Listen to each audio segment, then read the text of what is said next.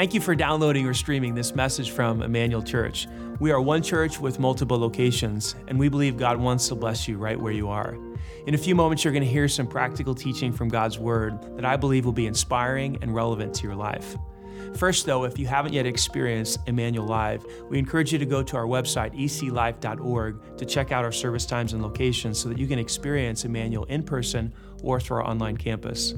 If this message blesses you and you'd like to support the ministry financially, again, you can go to eclive.org and click on the Giving tab and choose Online Campus at your campus.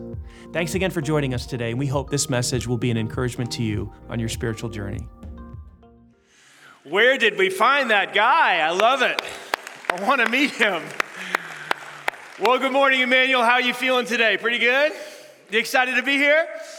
Awesome, awesome, awesome. I'm fired up to be here with you as well. I want to welcome all of our campuses joining us right now our Franklin campus, our Banda campus, our Garfield Park campus, our online campus, and everyone watching at the Theodora House and the Johnson County Work Release, and of course, everyone here at the Greenwood campus. Welcome to everybody. Good morning, good morning, good morning. And everybody in the overflow out there, we see you right now. And even at Franklin, we see you in the overflow. So God is doing some great, some awesome work here in our community. We're in week number two. If this is your first time here, and we're, we're in a second week of a series called Upgrade. And we started it last week. And what we said last week is that, man, isn't it fun to upgrade stuff?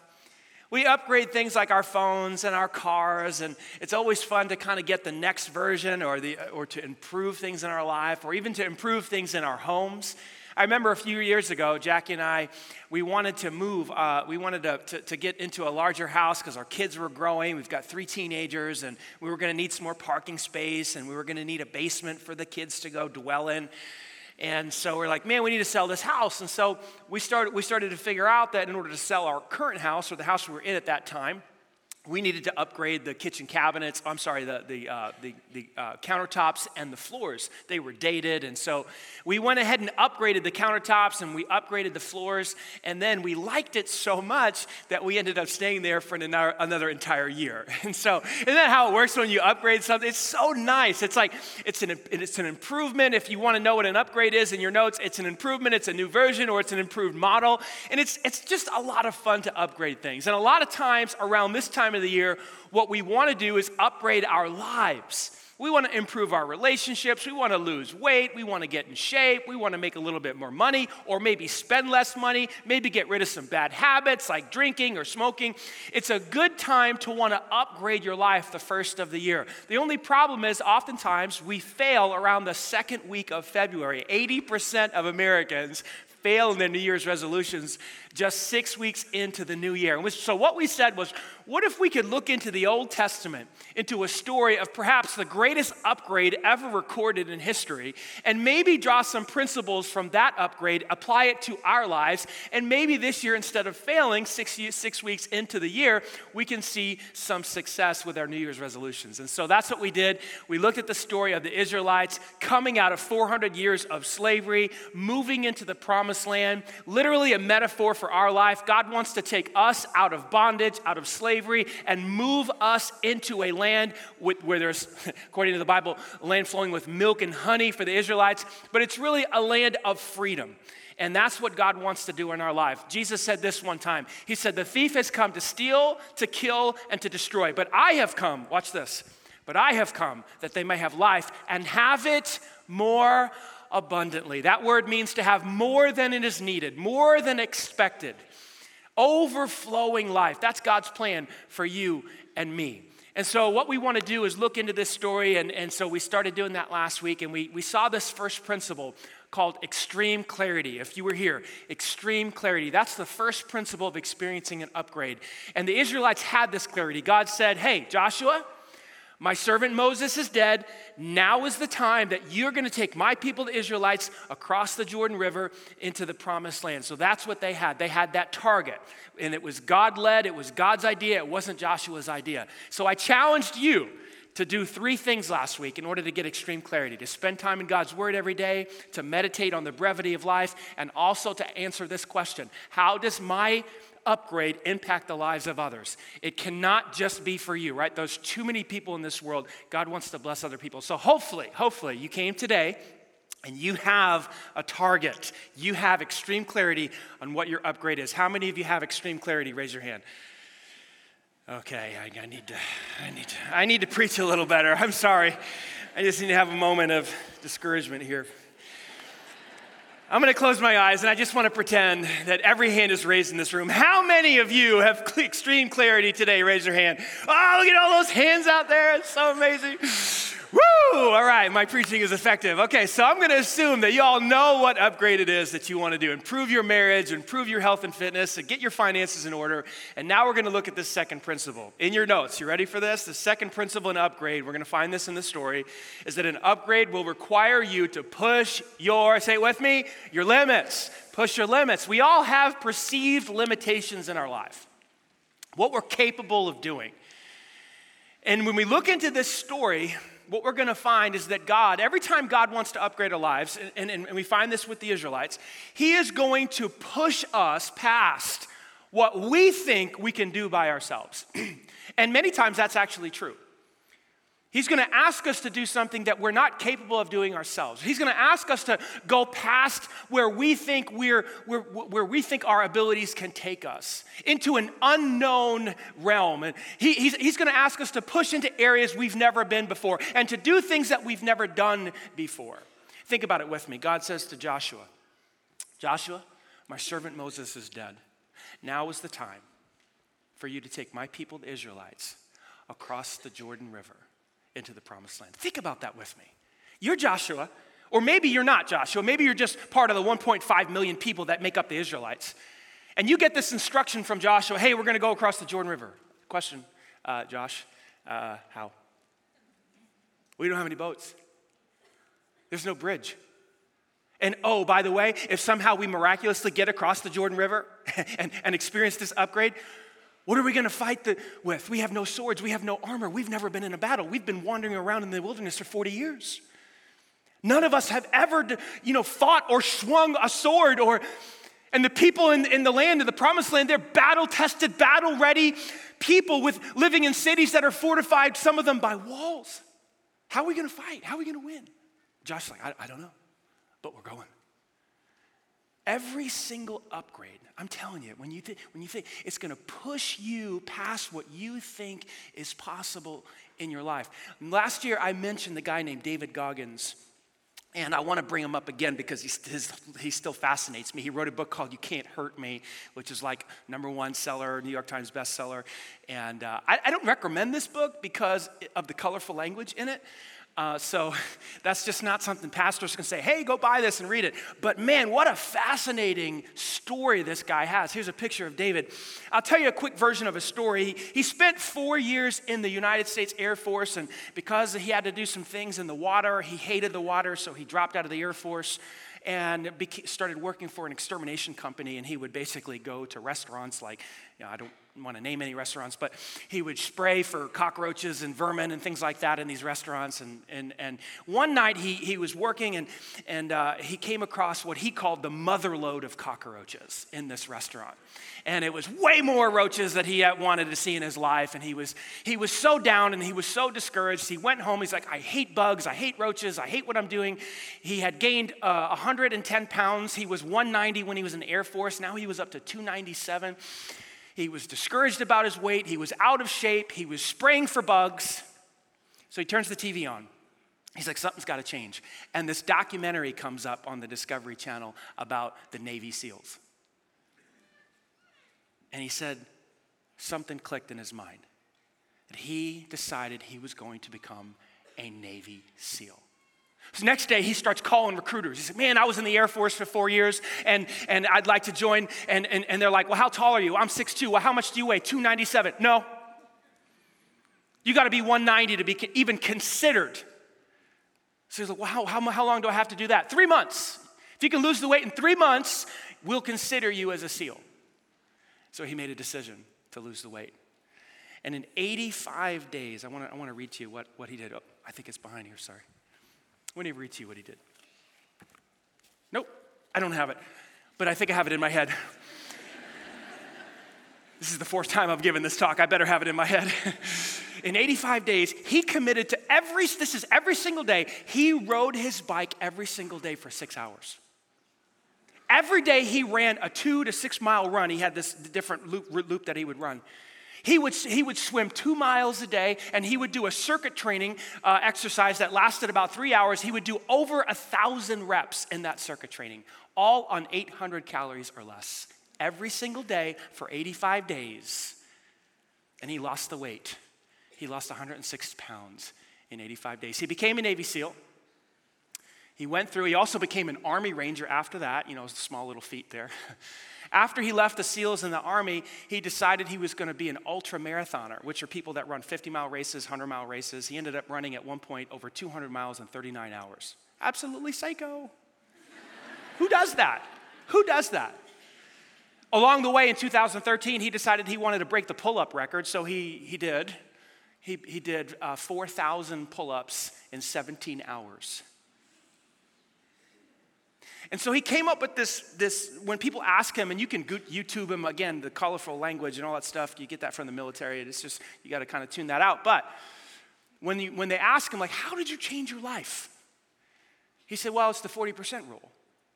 I said, what's the 40% rule? He said, the 40% rule is basically when a person gets to that level uh, in their life where, where they feel like they can't go anymore, they've just gone 40%. They have 60% more capacity. But at 40%, things start to get uncomfortable. And you start to sweat. It's like, oh, I, don't, I can't do this. It's like, I, I don't feel, com-. you know, I'm in, an, I'm in my, my discomfort zone. And so we tend to give up on a marriage or in our finances or with a business or with a relationship because it's like, ah, I don't know if this could work. And it's at that point that you can go 60% further. And his life tells that whole story. I love what T.S. Eliot said, the famous poet. Only those who risk going too far can possibly find out how far one can go. That was Goggins' life. See, if you want to experience an upgrade, we've got to go into that 60%. We've got to push past that 40% into the discomfort zone so that we can grow. And this is exactly what the Israelites did. They're like, I don't see any boats. I don't see a bridge. I don't know how we're going to fight the people once we get across the Jordan, but we're going. Joshua's going. And they're moving into the promised land. Now, when we do that, guess what happens? When we move into an area that we're uncomfortable with, fear creeps in and doubt starts to, starts to creep, creep in because we've never been there before. We've never done this before. It's uncomfortable. So listen to what God tells Joshua in verse 6. Josh, I know this is a big deal. I know you've never done this before. So I need you to be strong and I need you to be courageous. You're going to be the one that leads these people across the Jordan to the land that I swore to their forefathers. That's verse 6. Watch verse 7. Be strong and courageous. Watch verse 9. This is my command be strong and courageous. Do not be afraid or discouraged. Three times. Verse 6, verse 7, and verse 9. What's going on here? God knows he must see the look on Joshua's face like, I'm gonna do what? I'm gonna go where? Where am I taking these people? There's no bridge, there's no boats, we have no swords, we have no armor. How, once we get across, how are we gonna fight? Josh, be strong and be courageous. Do not be afraid or discouraged. Because that's what happens when we go into the unknown. We become fearful. We start to doubt ourselves. We start to doubt God. Why does God tell Joshua be strong and courageous? Not because, not just because of fear and doubt, but also because God is going to require Joshua and the Israelites to bring some effort. In your notes, watch this. Every upgrade involves effort from you and from God, from both of us. In other words, God is not going to do all of the lifting for you. God is not just going to zap you like, you know, remember in Star Trek, those of you who remember Star Trek, he beam, you know, God's not going to beam you across the Jordan. He's not going to beam you into your upgrade. It's going to requ- require some effort from you. Let's look at the story real quick. Joshua chapter 3. So the people left their camp to cross the Jordan River, which was a two mile hike. Imagine a million and a half people taking a two mile hike. hike. That's how many people we're talking about. All their luggage, all their children, all their, all their stuff, their food. So the people left their camp to cross the Jordan River, and the priests who were carrying the Ark of the Covenant, very important, they went first. What was the significance of the Ark of the Covenant? Real simple. That's where God's presence dwelled. On top of this box, that inside the box there was a jar with manna in it, the Ten Commandments were in there, and Aaron's rod was in there. On top of the ark was this place between two gold cherubims or angels where God's presence would dwell. The significance of the ark going first was, was basically this that I am leading you. This is my idea. This is my upgrade. I'm, I'm the Lord and I am in your midst. So the ark goes first with the priests. And watch this. It was the harvest season, and the Jordan River was overflowing its banks. I love this. It's like, it's like God's gonna say, Watch this. I'm gonna, I'm gonna show off a little. The, the river, the river's not gonna just be normal, it's gonna be bulging. I love God, what He does sometimes. But as soon as the feet of the priests who were carrying the ark touched the water of the river's edge, watch what happens. The water above that point began backing up a great distance away at the town called Adam, which was 20 miles north, which was near Zarethan. And when the water below, and the water below at that point flowed onto the, uh, to the Dead Sea and to the riverbed was dry. And then this happened. Then all the people crossed over near the town of Jericho. Now, when we read that story, and those of you who've heard that story before, maybe in Sunday school years ago or whatever, the focus is always on what God did. And it's awesome. God stopped this river, backed it up, dried the ground so that a million and a half people can walk across. Unbelievable. But guess what? If the people didn't show up that day, if they didn't make the two mile walk, if the priests didn't put their feet in the water, why did God say, put your feet in the water? Why not just say, everybody stand back, watch what I do? Why does God require something from them? And then to walk across. How long does it take a million and a half people to walk across a riverbed? A long time. It wasn't just God. Like maybe you say, well, I, well, the people really didn't do that much. Okay, maybe the percentages were 5% and 95%. The people did 5%, God did 95%. Okay, that's fine. But it was still something. God still requires something from you and I, doesn't He? Yes or no? Let's look at the next story. So they get across the Jordan River and everything's going well. They go into the first city. Jericho is the first city. What's, what's it look like? Well, God comes to the Israelites and says, here's, what, here's the deal. Here's how we're going to take this city. You're going to march around the city once a day for six days, which is a big deal. It's a lot of work to get those people around the city. On the seventh day, you're going to march around seven times. And then at the end of the seventh lap, you're going to take these ram's horns, you're going to blow them, and then everybody's going to scream at the top of their lungs. I don't know, maybe that's not that much, but it's something. And so they do it, and watch what happens on the seventh day. When the people heard the sound of the ram's horns, they shouted as loud as they could, Oh! I don't know what that sounded like, something like that. Suddenly the walls collapsed.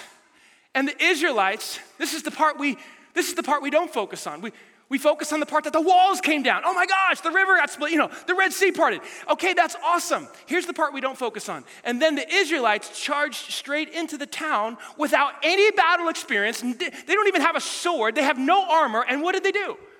They captured the town. That's the part we tend to leave out. Who captured the town? Did God capture the town? No, no, no, no. God removed the barrier. He says, You, Joshua, you lead these people into the town and you capture the town. I'm telling you, every upgrade always involves a combination of your effort and God's effort. A couple years ago, I came across a book called Lead the Field by Earl Nightingale. It's a great story in here. It's, I think it's pretty funny. There's a story about a preacher who was driving by a beautiful farm. The fields were beautifully cultiv- cultivated and abundant with well cared for crops. The fences, house, and the barn were clean, neat, and freshly painted.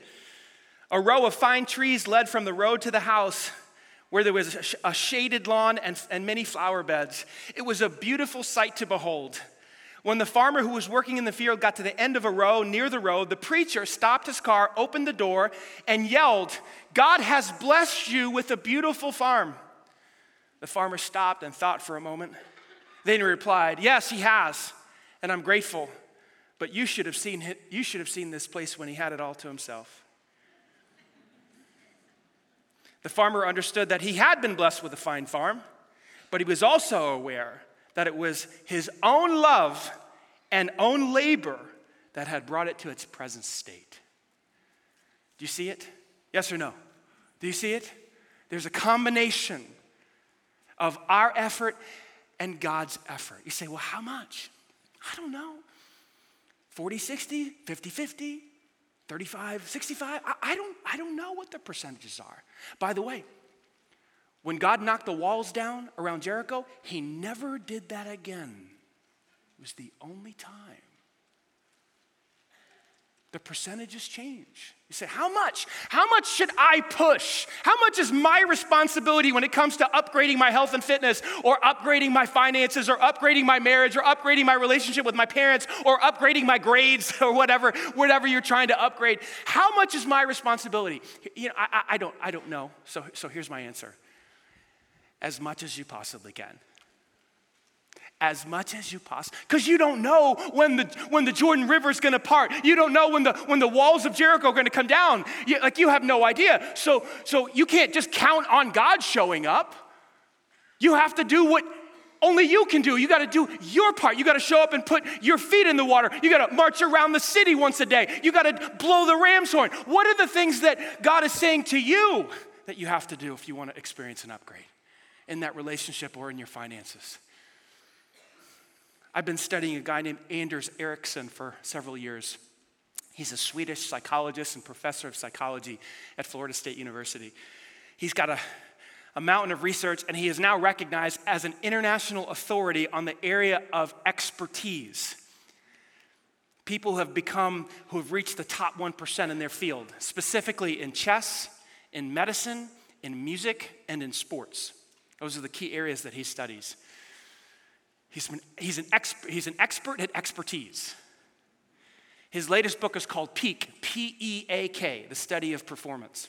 Fascinating research. His body of research has basically come down to this. I'll try to narrow it down into one, one big idea.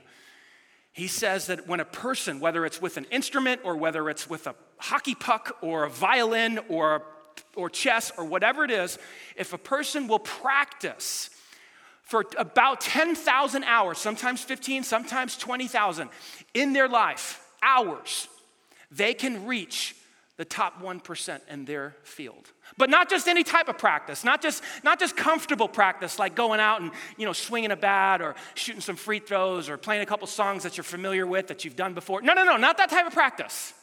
The practice where you're trying to play something that you can just barely play. When you're trying to make a move that you can just barely do when you're trying to hit a pitch that you could just barely hit, right on the edge of failure, right in your discomfort zone. The people who reach the top 1% are the people who practice what he calls it deliberate practice, focused practice, stretching beyond what you're capable of doing, right on the edge of failure where we don't want to be. See, did you catch that? We don't like being there because we feel like I'm not very good. I'm failing. I'm missing. I don't know how to make this move. I don't know how to play this song. And most people just back away and they go back to what they're familiar with. I'm good here. Well, the best of the best of the best push and stretch, and they push and they stretch. And that's exactly what Albert Einstein said. One must develop an instinct for what one can just barely achieve with one's greatest efforts this is David Goggins. I, am just barely surviving here, but I'm pushing past this, this discomfort zone, this 40% rule, and I'm going into that space, that 60%. And those are the people that stretch and get better and better and better. How much should you and I push? Mm, man, there's a lot of room there. As much as you possibly can. How does this apply to the spiritual life? Is it a spiritual idea? I, I, I believe it is. I believe too many Christ followers, too many people of faith, they, they use faith as an excuse for a lack of effort. Well, I'm trusting God. I'm putting my hope in God. I'm counting on God. Good. I, I want you to do that. I, I think you should do it more. Put your hope in God. Put your trust in God. But don't use that as an excuse to not forgive. Don't use it as an excuse as not to get on a budget or not to get in a small group or not to read the scriptures or not to, you know, get rid of your phone because it's causing you to, you know, look at pornography. Don't use faith as an excuse for a lack of effort. Does this make sense? I'm preaching now. Come on. I know you guys don't you don't want to be encouraged and stuff, but you know, you know, this is this is where we got to talk. This is what we got to talk about. You know, oftentimes we, we say, God, I'm counting on you. You know what I think He wants to say to you? Good, I'm glad you're counting on me, but guess what? I'm counting on you. You bring some effort here if you want to fix your marriage. You bring some effort here if you want your finances to get in order, if you want a better job. You bring some effort to that.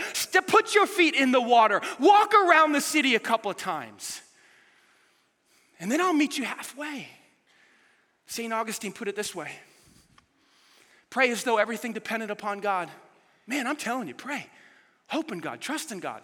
But then on the back end, work as though everything depended upon you. You see the balance there? The Apostle Paul in Philippians chapter 2, when he was talking about what does it look like to become a mature Christian and a mature Christ file, listen to what he said. Work hard to show the results of your salvation. Obey God with deep reverence and fear. Like it's on you. Now, on the other side of the coin, God is working in you giving you the desire and the power to do what pleases Him. Like God will meet you there. He will give you the desire, He will give you the energy, but you have to work hard to show the results of your salvation. You want to grow in your faith? You want to become more kind, a more loving person? You want to have the strength to overcome temptation and to forgive others? You got to work hard on that deal. You got to spend time memorizing Scripture. You got to study the Scripture. You have to pray. You have to get in a small group. You have to have the accountability. And then God will meet you there and He will give you the success that you're looking for. Every single upgrade will require effort from you and from God. How hard do you push? As hard as you possibly can. God tells Joshua, Josh, you're going to have to be strong and you're going to have to be courageous. Oh, wow. You're going to ask me to do things I've never done before and go places I've never been before, fight battles I've never fought before, cross rivers. When that happens, fear comes in, doubt comes in, self doubt, doubt in God. That's why we need to be strong and courageous. Well, where's the motivation to be strong and courageous? Where's that come from? I left out a part of verse 9. Let's look at it. This is my command, Josh be strong and courageous. Do not be afraid and discouraged. Here's why. Here's where your energy is going to come from to be strong and courageous. Ready? For the Lord your God is, say it with me, with you. I'm with you. Wherever you go, Like in the same way I was with Moses, I will be with you. And when you bring effort, I will meet you halfway. Here's the message in your notes You are not alone. Joshua, you're never alone. And if you're a reader of the Bible, I'm telling you from cover to cover, this is what you see. God confirming to his people, you are not alone. Jesus even said it when he was talking to his disciples before he went back to heaven. He said, All authority in heaven and earth has been given to me, therefore go out and make disciples of all nations, baptizing them in the name of the Father, Son, and the Holy Spirit, teaching them to observe everything I've t- commanded you. And lo, I will be with you until the end of the age. Where, does, where do pastors get the courage to continue to push forward and build churches and is from this one idea I will be with you until the end of the age. It's the presence of God. I won't do all the heavy lifting. I won't do your part, I'll do my part. You count on me, I'll count on you, and we'll meet in the middle and we will see some upgrades. Is this making sense?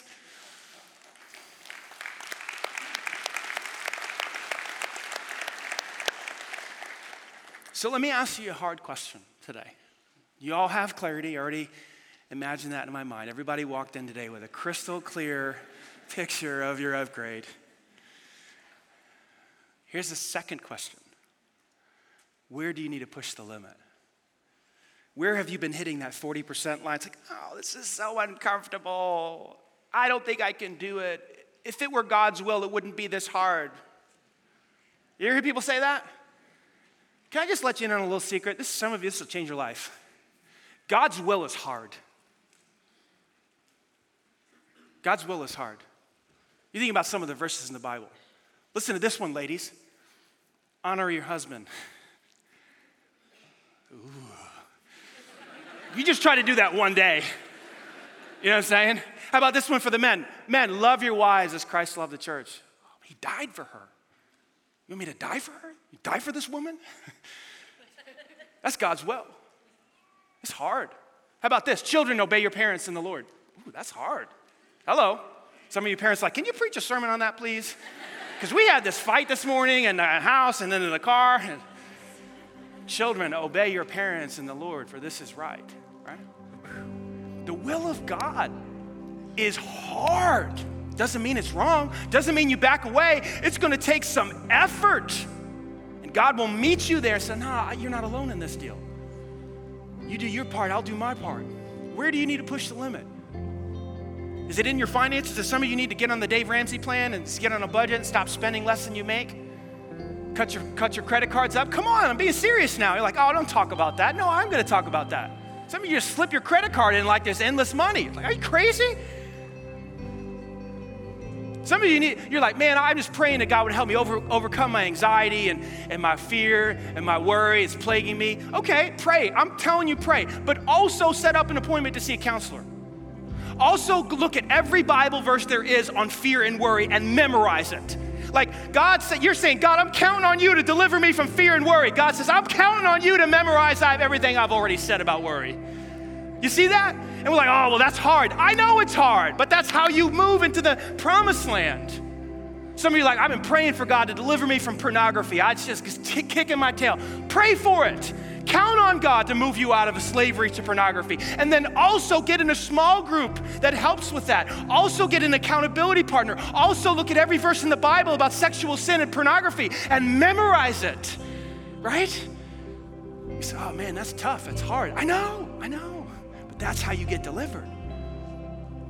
It's always a combination. Where do you need to push the limit?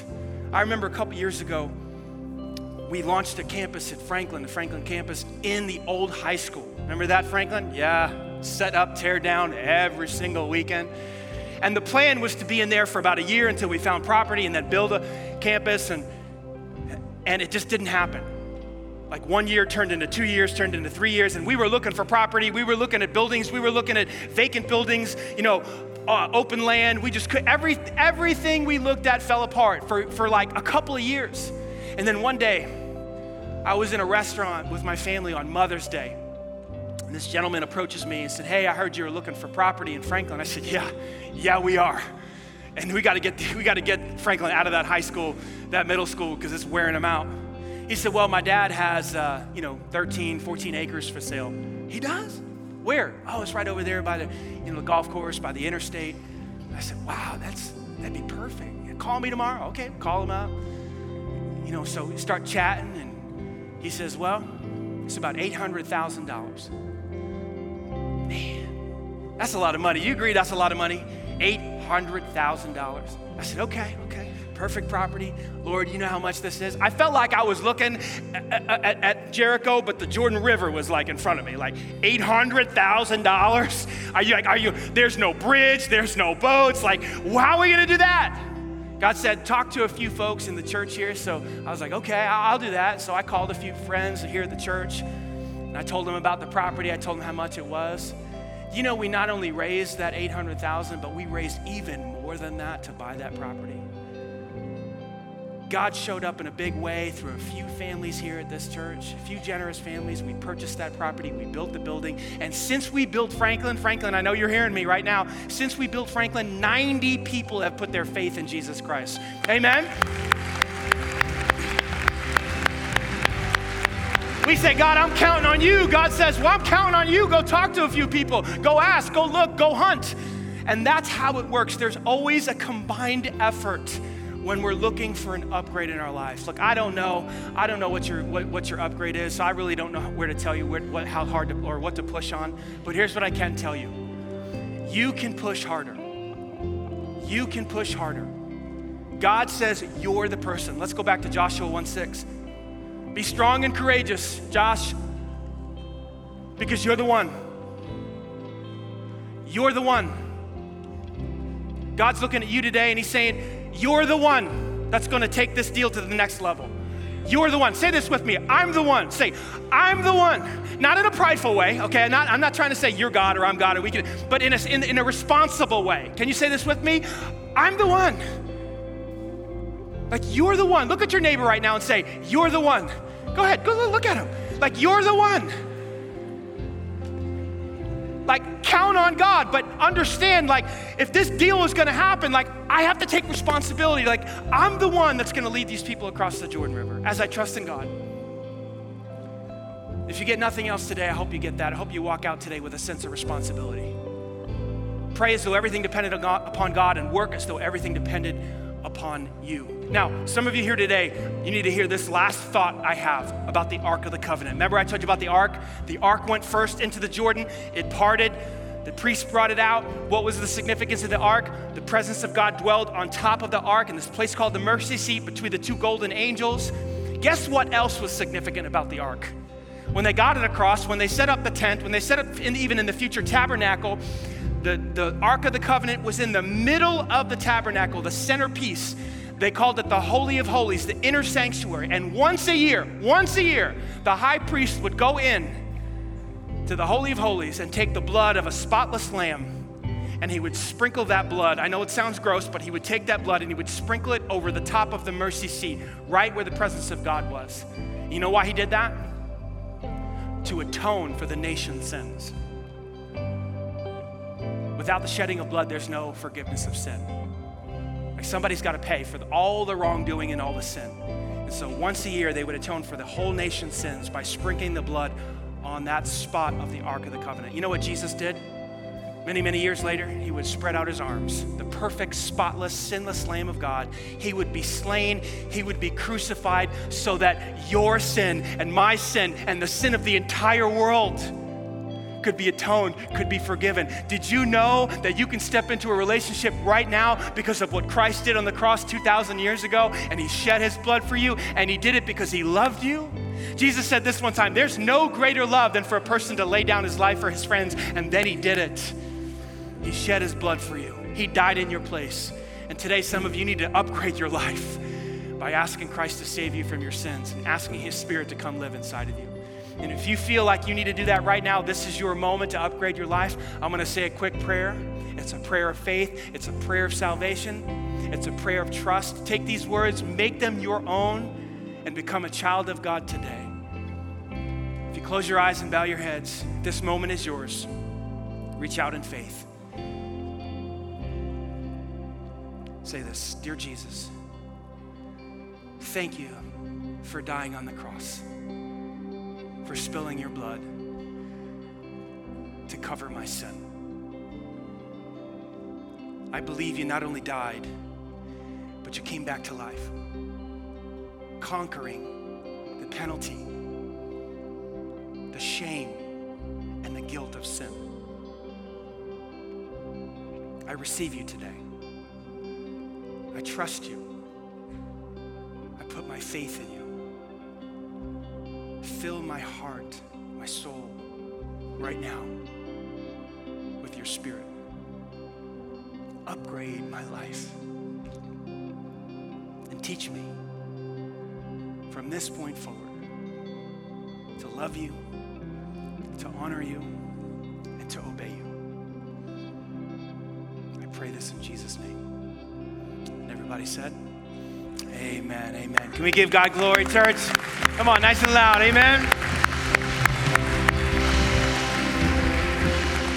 If you just trusted Christ, we would ask you to grab your phone right now and text the word saved to 65248. Here's why our church wants to come alongside of you and help you in your new faith and your new walk with Christ. We want to put one of these boxes in your hands, these save boxes. Inside of this box, there's a Bible, uh, New Believer's Bible with a reading plan and also a really cool cup as a gift from us to you to congratulate you on your new faith. You can get these in the back of the auditorium on whatever campus you're at. Can we give God glory one more time, church? Amen.